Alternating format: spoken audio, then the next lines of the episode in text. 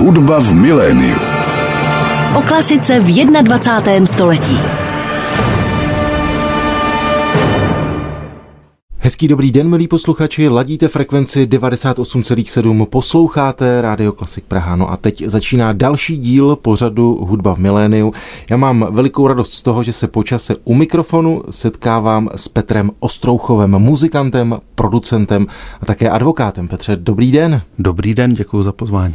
Petře, když jsem tak přemýšlel, o čem bychom si mohli všem povídat, tak mám pocit, že bychom mohli povídat celý večer a na muziku by se nedostalo, ani na muziku, která by byla po tom pořadu. Tak zkusíme probrat všechny ty aktivity, kterým se věnujete. Mám pocit, že když člověk sleduje to vaše jméno, tak alespoň v těch posledních týdnech to pro mě byly dvě takové velké akce. To byl Liška ve Foku a vaše hraní na Českém lvu. Tak když začneme s Zdeňkem Liškou a připomínkou jeho stých narozenin, tak já samozřejmě vím, že to není první koncert, u kterého vy jste byl, ale říkám-li si správně, byl tím prvním koncertem nebo tím velkým počinem projekt ve fóru Karlín na Strunách podzimu? Ještě bychom museli o půl roku, o půl hmm. roku couvnout dál.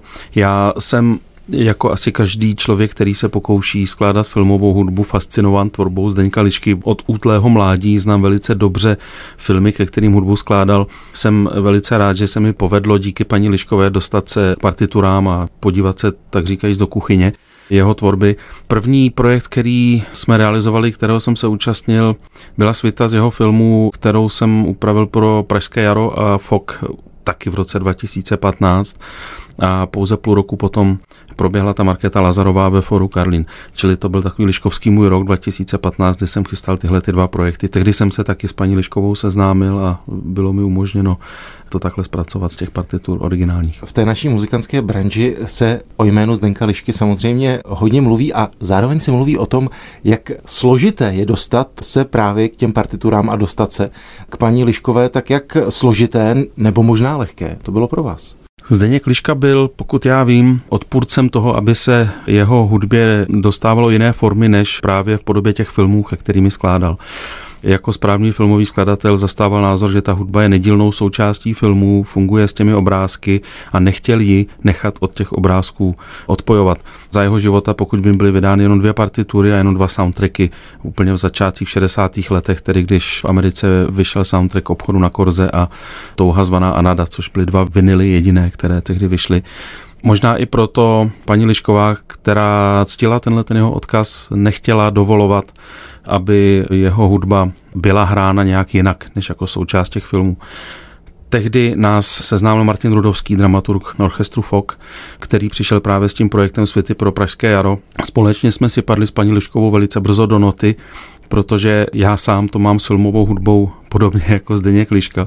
Dost často si všímám, že ta hudba, která funguje samostatně, tak nefunguje ve filmu nebo naopak. A trošičku ledy se prolomily, když Martin Rudovský paní Liškové prozradil, že jsem skládal hudbu k filmu Želary, který má ona velice ráda. Takže v tu chvíli se její přístup radikálně změnil a bylo mi umožněno si těch pár partitur půjčit ke skopírování a vím velice dobře, že byla spokojená i s tím, jak ta Markéta Lazarová ve fóru Karlín dopadla. Paní Lišková už bohužel nežije, nicméně ten odkaz dál hlídají její dcery. Je pro vás Markéta Lazarová tím, řekněme, největším hudebním soustem?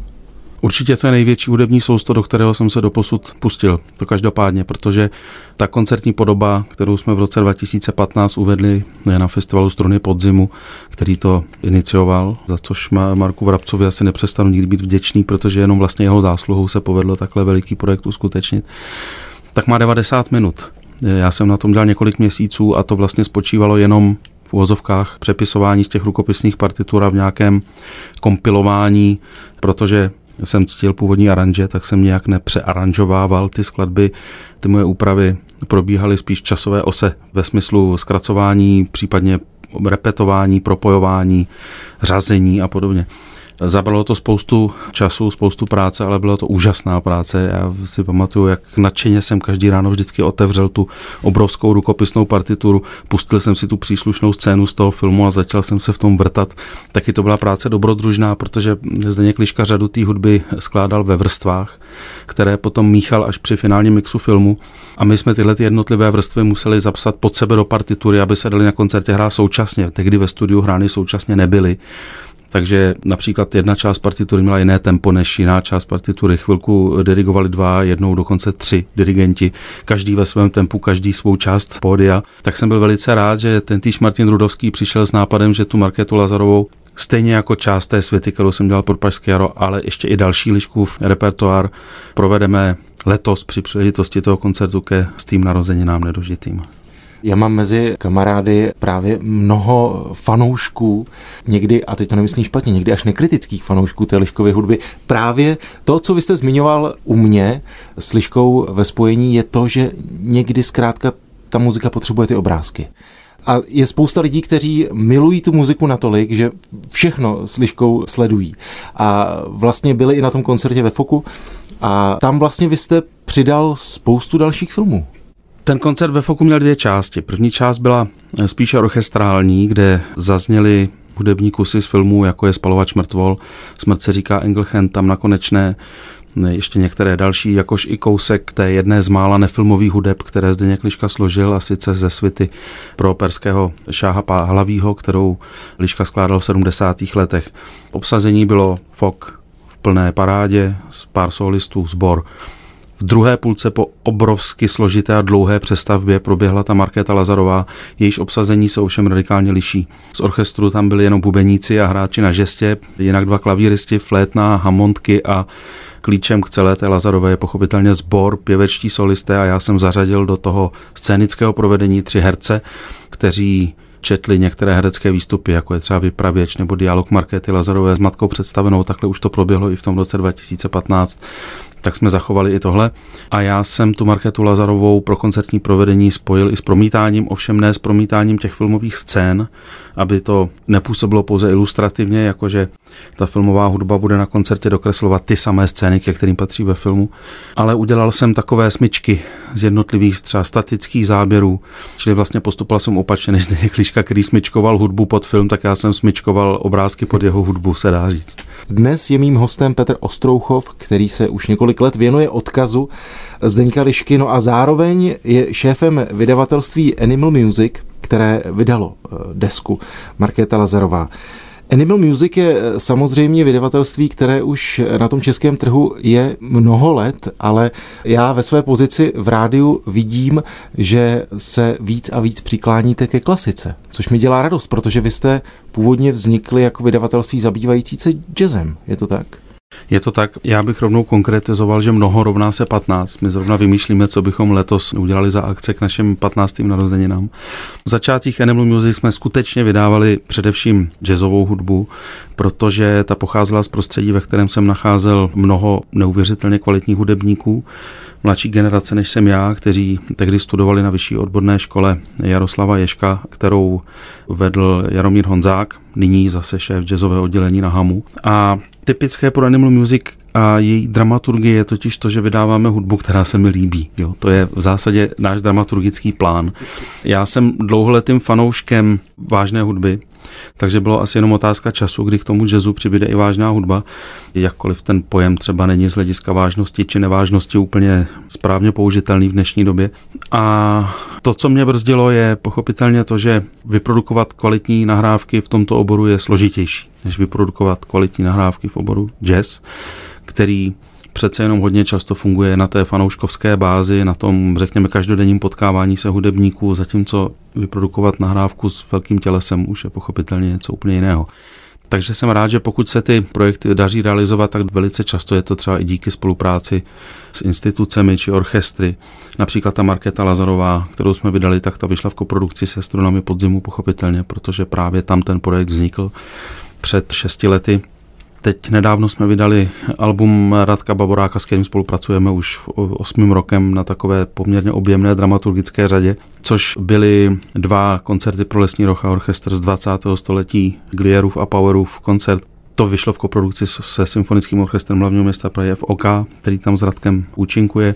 Rovněž by nebylo samozřejmě možné, abychom v rámci našeho rozpočtu realizovali takhle komplexní projekt sami. Dvě alba teďka vycházejí, nebo loni vyšlo a letos vyjde ve spolupráci se Symfonickým orchestrem Českého rozhlasu, což jsou alba zase pocházející repertoárově z té jejich nové crossoverové řady, kde jsou čerstvé mladé jazzové umělce, aby připravili orchestrální program, který se koncertně provede, z toho se pořídí živá nahrávka. Zároveň z toho klasického světa pochází spousta mých spolupracovníků, jako je třeba Jiří Bárta, violončelista, se kterým spolupracuju taky už pátým rokem. Původně byli členem kapely Blue Shadows, vydali jsme spolu jedno CDčko, natočili jsme spolu několik soundtracků, hostoval na albu Vladimíra Mišíka. Tak jsem rád, že u mě je Jirka zakotvil i se svými vážnohudebními projekty. Vydali jsme komplet Bacha, teďka s Terezí Fialovou natočili kompletního Beethovena, což posluchači Rádia Klasik nejspíše vědí. Máme i plány do budoucna. Dalším mým oblíbeným interpretem je Aneta Majerová, klavíristka, se kterou jsem už udělal dvě alba. S tou nás zase pojí její záliba v tvorbu skladatelem Mieczysława Weinberga, což je jeden, řekněme, z těch nejpodceňovanějších z hlediska toho obřího významu a kvality, které jeho hudba vykazuje, autorů dvacátého století. A tím hlavním asi člověkem, který vůbec odstartoval to vydávání vážné hudby v Animal Music, je Radek Baborák, který někdy si oslovil, že bychom spolu pro udělali album. Těch alb už teďka bylo pět, na šestém pracujeme s shodou okolností tento týden, na sedmém na podzim. Radek mi kdysi přinesl svůj dramaturgický plán, napsaný tužkou na á čtyři a říkal, tohle všechno bych chtěl ještě nahrát. A já jsem říkal, super, tak jdeme do toho. Takže já jsem rád, že vlastně mě se poštěstilo trávit čas ve studiu s, řekněme, jedním z nejlepších hudebníků na světě. Myslím si, že nepřeháním, protože vidět ho při práci je skutečně úžasný, ať když už hraje na hornu, nebo diriguje, nebo působí jako šéf ansámblů, které nesou jeho jméno a vykazují členství od pěti až do patnácti či dvaceti osob. Tak jsem prostě jednoduše rád, že jsem u toho. Já u toho natáčení funguji často jako hudební režisér a tak trávím s partiturami té hudby opravdu hodně času. Myslím, že si s Radkem rozumíme i s kolegy ze studia Sono, kde ty nahrávky vznikají. Radek je spokojen s tím, jak to zní. Já jsem velice spokojen či nadšen, jak to vlastně vychází. Tak se na spolupráci s Radkem těším i do budoucna. To je taková, řekl bych, páteř té naší vážnou hudební edice. Vy jste mi připomněl teď ten okamžik, když jste zmínil tu Radkovu čtvrtku s tou dramaturgií, tak já si vzpomínám, když jsem kolikrát viděl Radkův diář. Tak ano, ten on vypadá tak stejně tak, jako ta čtvrtka s tou dramaturgií. On tak vypadá stále stejně, samozřejmě. Taky už jsem ho mnohokrát viděl, vůbec nechápu, že se v něm vyzná, ale vyzná se v něm dokonale. Je neuvěřitelně přičinlivý, že jo, teďka nedávno udělal už třetí sbírku na podporu umělců, tentokrát umělců z Ukrajiny, celonoční non-stop koncert, na kterém dvacet čtyři hodin bděl a dohlížel nad střídáním těch hudebníků v kostele svatého Mikuláše na Staroměstském náměstí. No, prostě má můj obdiv v mnoha směrech. Vy jste zmínil Sono studio, kde se točí vlastně celá řada těch v uvozovkách vážno hudebních desek a musím říci, že mě to občas překvapilo, protože si vzpomínám, když jsme s Jiřím Bártou diskutovali o znovu natočení těch bachovských Čilových svět a vzpomínám si, jak on si sám se svou technikou jezdil po různých místech a u chalupy tam v Kostelíku si začal to točit sám a pak vlastně mě překvapila ta informace, když mi říkal, já jsem to natočil v Sonu a bylo to fajn. A potom vlastně spoustu dalších věcí v tom Sonu vzniklo. Jaká je ta akustika tam? Protože já si vzpomínám, vlastně já tam byl jednou, když jsem zpíval nějaké vokály pro Ivu Bittovou. A vlastně přiznám se, že třeba bachovské svity mě tam vůbec nešly. Tak jak to vnímáte vy? To je otázka přístupu. Já myslím, že řada lidí dává přednost natáčení vážné hudby v prostorách akusticky přirozeně doznívajících, řekl bych. Ať už se jedná o velké koncertní sály nebo velmi často o kostely nebo nejrůznější modlitebny, což jsou často i prostory veřejnosti nepřístupné, ale mají dobrou akustiku. Taky proto bývá velmi často využíván prostor do toho sálu v Domovině na Praze sedm. Problém těchto prostor je velice často externí hluk, což se netýká Domoviny, ale týká se to právě těch kostelů, které mají třeba jednoduchá okna, vitráže, zvenku zní tramvaj, ve dne v noci, případně auta nebo přes den zbíječka, takže možnosti, jak pracovat v těch sálech, jsou omezené. Nicméně zvukaři, kteří pracují v tom oboru vážné hudby, tak dávají přednost velice často těmto prostorám, hlavně pro ta menší obsazení. Pokud jde o veliká obsazení, logicky nahrává se v koncertních sálech, jenže koncertní sály typu Rudolfinum jsou finančně absolutně nepřístupné vydavatelství naší velikosti, řekl bych vydavatelství jakékoliv velikosti dneska, pokud se bavíme o ekonomických rozměrech tohoto v uvozovkách podnikání. No a pak je tady možnost se natáčet ve studiu, což sebou ovšem nese nutnost nějaké postprodukční úpravy, protože ta hudba tam tak dobře nezní. Studia jsou velice často vyprojektována tak, aby ten dozvuk veliký až tolik neměla. Já tím, že jsem orchestr začal natáčet ve filmových studiích, kde je dozvuk naopak skoro nežádoucí, tak jsem na to zvyklý a nedělá mi to problémy. Nutné je tu nahrávku samozřejmě potom opatřovat nějakým reverbem, ale dělalo se to tak vždycky a nemyslím si, že to je trestný čin a ta nahrávka může být velice dobře. Naopak ta studiová práce přináší daleko víc možností ve střihu a v kvalitě sejmutí těch detailů jednotlivých nástrojů, čili já s tím mám zkušenosti dobré, mám pochopitelně dobré zkušenosti z té druhé varianty. Nahrávali jsme kdysi album Tiburtina Ensemble s triem Davida Dorušky na hradě Zvíkov, což byla neuvěřitelně dobrodružná záležitost, že v průběhu natáčení začal foukat hurikán Xaver, tuším se tenkrát tak jmenoval. Nejdřív nám začaly bouchat větve do okna, pak to vytlouklo nějaký tabulky v té větráži a začal tam foukat tak silný vítr, že se měl pocit, že to nedokončíme. A pak jsme se rozhodli, že to dokončíme s tím větrem, takže na tom CDčku autenticky fouká hurikán Xaver v průběhu těch středověkých skladeb a dává jim to určitou mystičnost, kterou bychom jinak možná marně hledali. Na Classic Praha v pořadu Hudba v miléniu to teď byla hudba Mieczysława Weinberga, hrála nám na klavír Aneta Majerová, byla to ukázka z jeho cyklu Children's Notebook. No a mým hostem je producent desky a šéf vydavatelství Animal Music Petr Ostrouchov. Petře, když se člověk podívá na vaše desky, tak samozřejmě vedle toho obsahu je nesmírně zajímavá i ta forma. Tak předpokládám, že ta je pro vás nedílnou součástí a vlastně vy jste mi přinesl i fyzické desky, tak předpokládám, že to máte stále rád, že patříte stejně jako já k té skupině lidí, kteří prostě v té knihovně to mají rádi. A buď se na to dívají, nebo si to vezmou do ruky a pustí si to z toho. Já reálně poslouchám hudbu z CDček stále, případně z vinilů, na nichž ovšem není toho tolik, takže jsem majitelem dobrého gramofonu a poslouchám vinily a CDčka. CDčka poslouchám velice často v autě, takže až mi tohle auto s tím C D přehrávačem odejde, tak fakt nevím, co budu dělat, protože v nových autech už ty přehrávače se nenacházejí. Nemám ani účet na žádné streamingové službě. Pochopitelně moje manželka, která se u nás ve vydavatelství stará o tu obchodní stránku věci, tak ho má a umí s tím zacházet. Stejně tak jako naši mladší spolupracovníci, kteří se nám o ty digitální distribuční služby starají.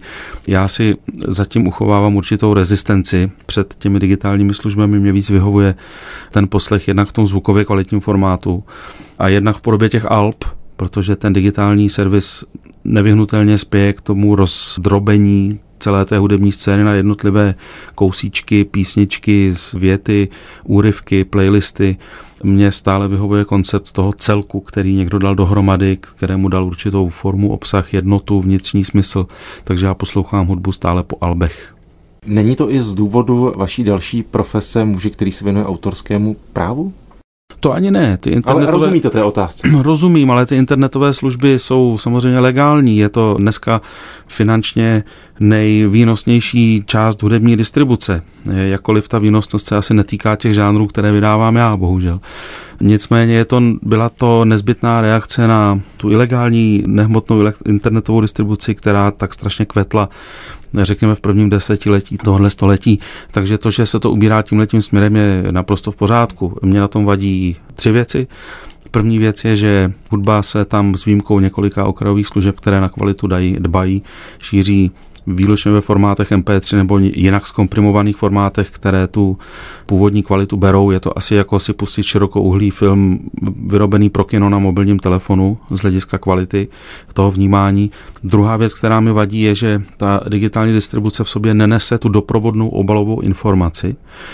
Kromě toho jednoduchého čtverečku, jak tomu říkáme, to je ten, nějaký ten identifikační znak alba, tak tam nenajdete vůbec nic. Zatímco já jsem celoživotní čtenář kreditů. Mě zajímá, kdo to, kdo tam hraje, kdo hraje na jaký nástroj, v kterém studiu se natáčelo, kdo je producent, kdo je zvukař. To všechno mě zajímá a to tam chybí. A třetí důvod je, že ty ekonomické parametry těch služeb jsou nastaveny tak nesmyslně, že ty okrajové žánry, ve kterých se já pohybuju, nemají absolutně šanci vygenerovat ani zdaleka peníze, které by třeba zajišťovaly nějakou soběstačnost. jako ani zdaleka. Jsou to opravdu zlomky nákladů, které je nutno vynaložit na nahrávání těch nahrávek a vydání těch alb. Takže z tohohle důvodu nejsem úplně příznivcem těch digitálních služeb a doufám v nějaký příznivý vývoj všech těchto tří aspektů, abych se tím fanouškem digitálních služeb stal. Jsme ale v době, kdy, a vy jste to zmínil, čím dál tím méně lidí má ten přehrávač doma. Je to tak. A vedle toho zanikají ty prodejny. Kde to seženeme?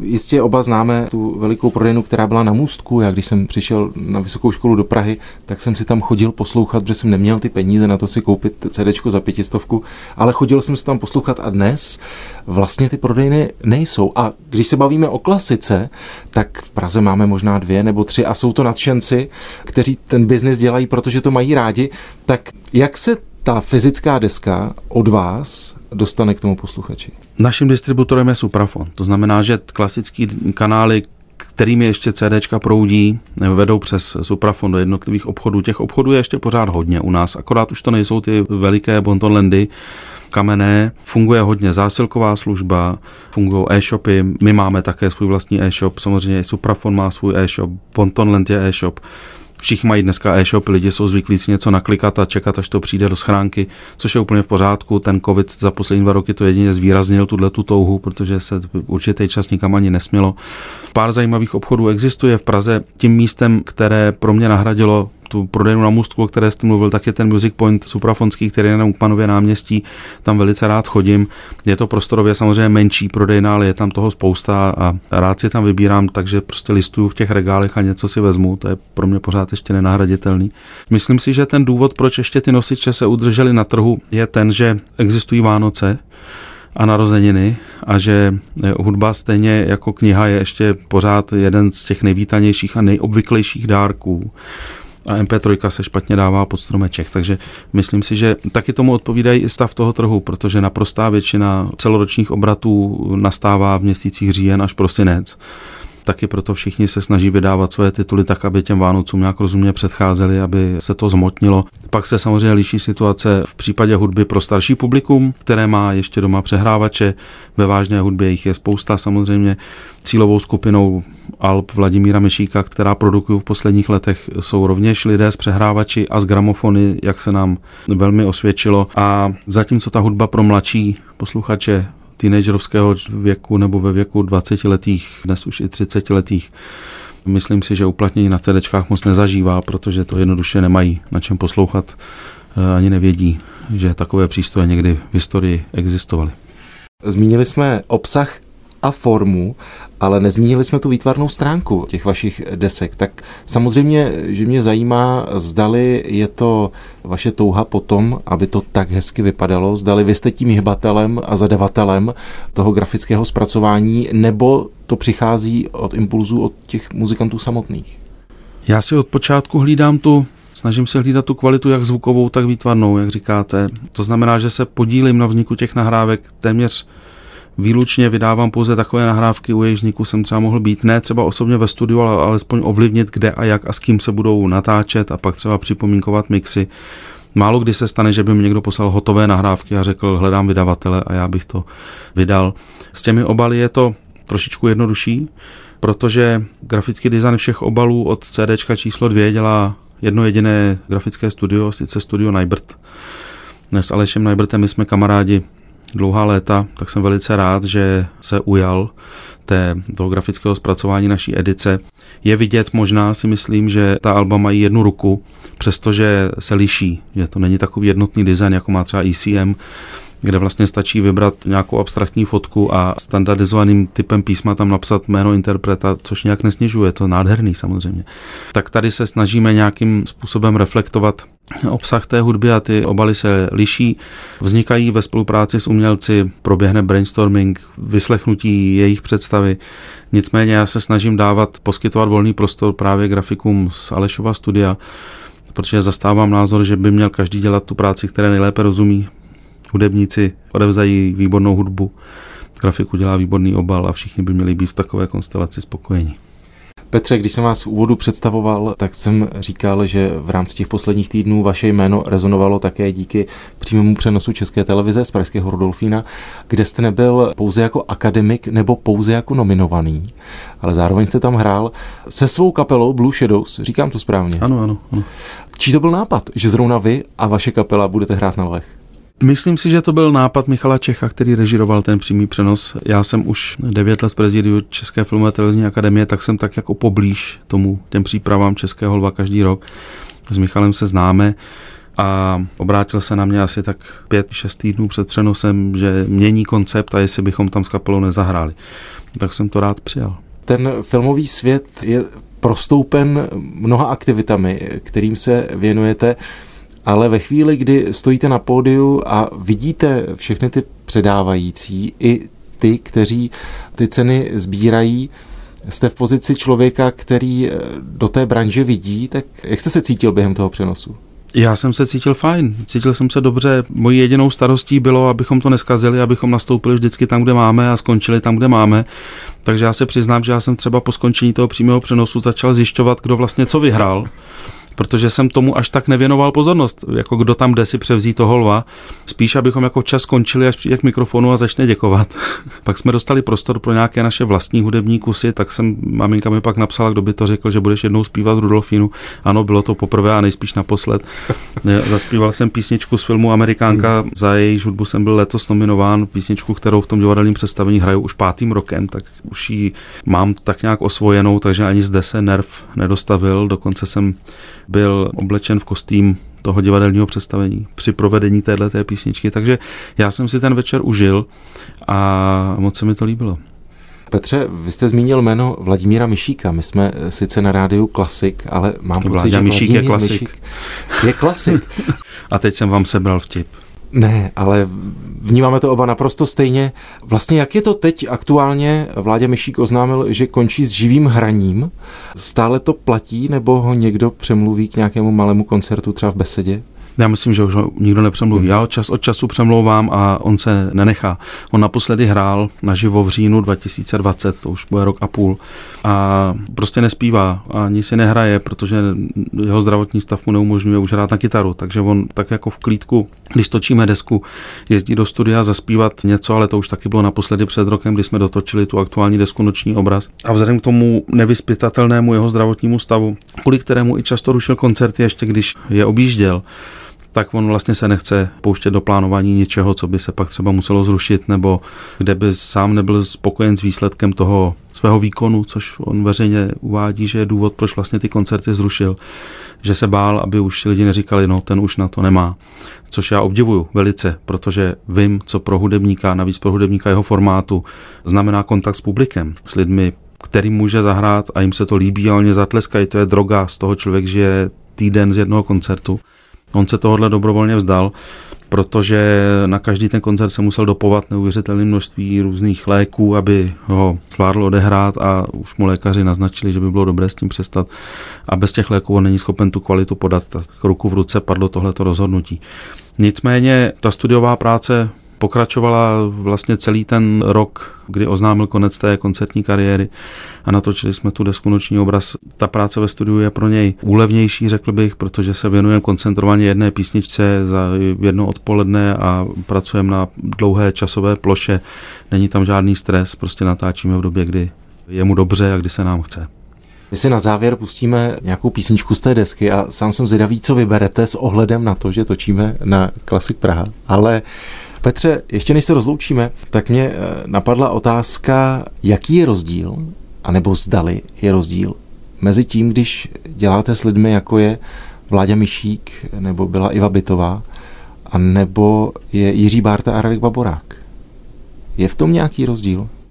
Pro mě v tom žádný rozdíl není. Mě zajímá potkávat se s umělci, kteří vědí, co, proč a jak chtějí dělat a věřím autenticitě toho jejich počínání a pak je úplně jedno, co dělají za hudbu, na co hrají, zda zpívají, jestli dělají jazz, klasiku, pop music.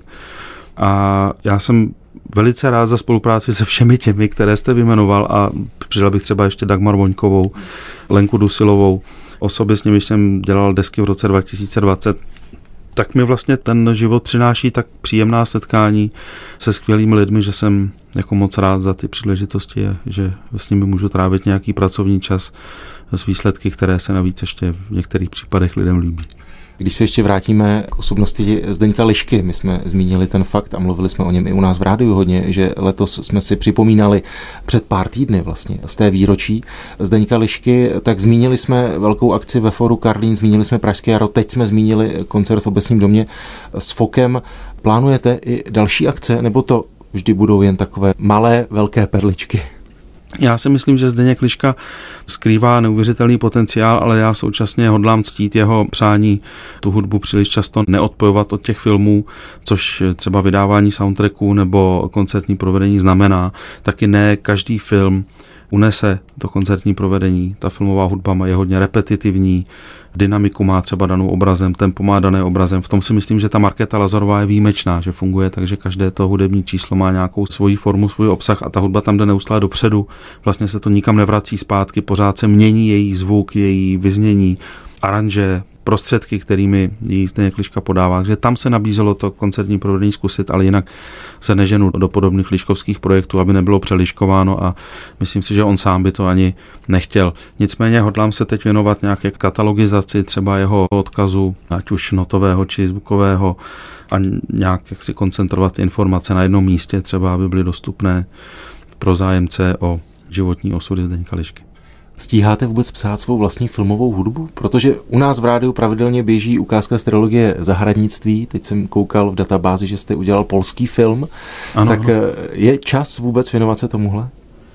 Je a zrovna letos mě čeká hezká práce na filmu Amerikánka s Viktorem Taušem, což je další jaksi zpracování toho tématu, tentokrát už ne divadelní, ale čistě filmovými prostředky. Viktor mi dneska volal, že právě dokončil tu první polovinu natáčení a že začíná stříhat a kdy se přijdu podívat.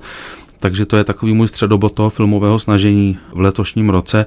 Mám nějaké projekty rozjednané na příští rok, ale já jsem toho nikdy neměl moc. Já vždycky tak třeba jeden filmový projekt za rok je pro mě dostatečné penzum, abych stihl ještě jezdit do studia, natáčet a produkovat, míchat ta jednotlivá CDčka a pak pochopitelně je žádoucí ještě v mezičasech občas plnit to mé občanské advokátní povolání a jsem tam napsat nějakou smlouvu nebo zajít k soudu. Že? Říkám si, zdali to vůbec člověka baví. Já se nevyznám v právu ani v právnickém světě, nemám kolem sebe žádné právníky, ale říkám si, když jsme teď hodinu mluvili o té muzice, jestli to není nuda vedle toho. Ne, vůbec ne, vůbec ne, ale je to jako se vším. Všechno člověka baví a někdy ho to neuvěřitelně štve. To se ale týká i té hudby, to se týká vlastně všeho. No, té hudby člověk často přepadne pocitům ekonomické beznaděje a ty se zase střídají pocity z euforie, když slyším nějaké nově vzniklé smíchané nahrávky. U toho práva je to podobný, prostě někdy to člověka baví, nikdy ne, někdy to přináší stres, jindy radost, ale to je tak asi s každou činností u každého člověka, který se zabývá třeba více věcmi najednou. Já jsem rád, že mám těch věcí víc, že mi ani jedna z nich nezevšední, jakkoliv přiznávám, že ta logistika a time management jsou místy nad moje schopnosti. Petře, jsme v úplném závěru. Co si pustíme z desky Vladimíra Mišíka, na které jste se podílel? Já bych s dovolením vybral píseň Vánoční pohlednice, což je píseň, která není singlem, není k ní žádný videoklip, nicméně je to píseň, kterou mám moc rád. S Vladimírem Mišíkem v ní zpívá Lenka Dusilová a současně tam hraje orkestrína Radka Baboráka, takže tam je i malý oslý můstek směrem k rádiu Classic. Takže Classic Mišík a Classic Baborák. Petře, jsem moc rád, že jste přišel na Classic Praha, ať se daří vám i Animal Music. Díky. Děkuju moc, nashledanou. Hudba v miléniu.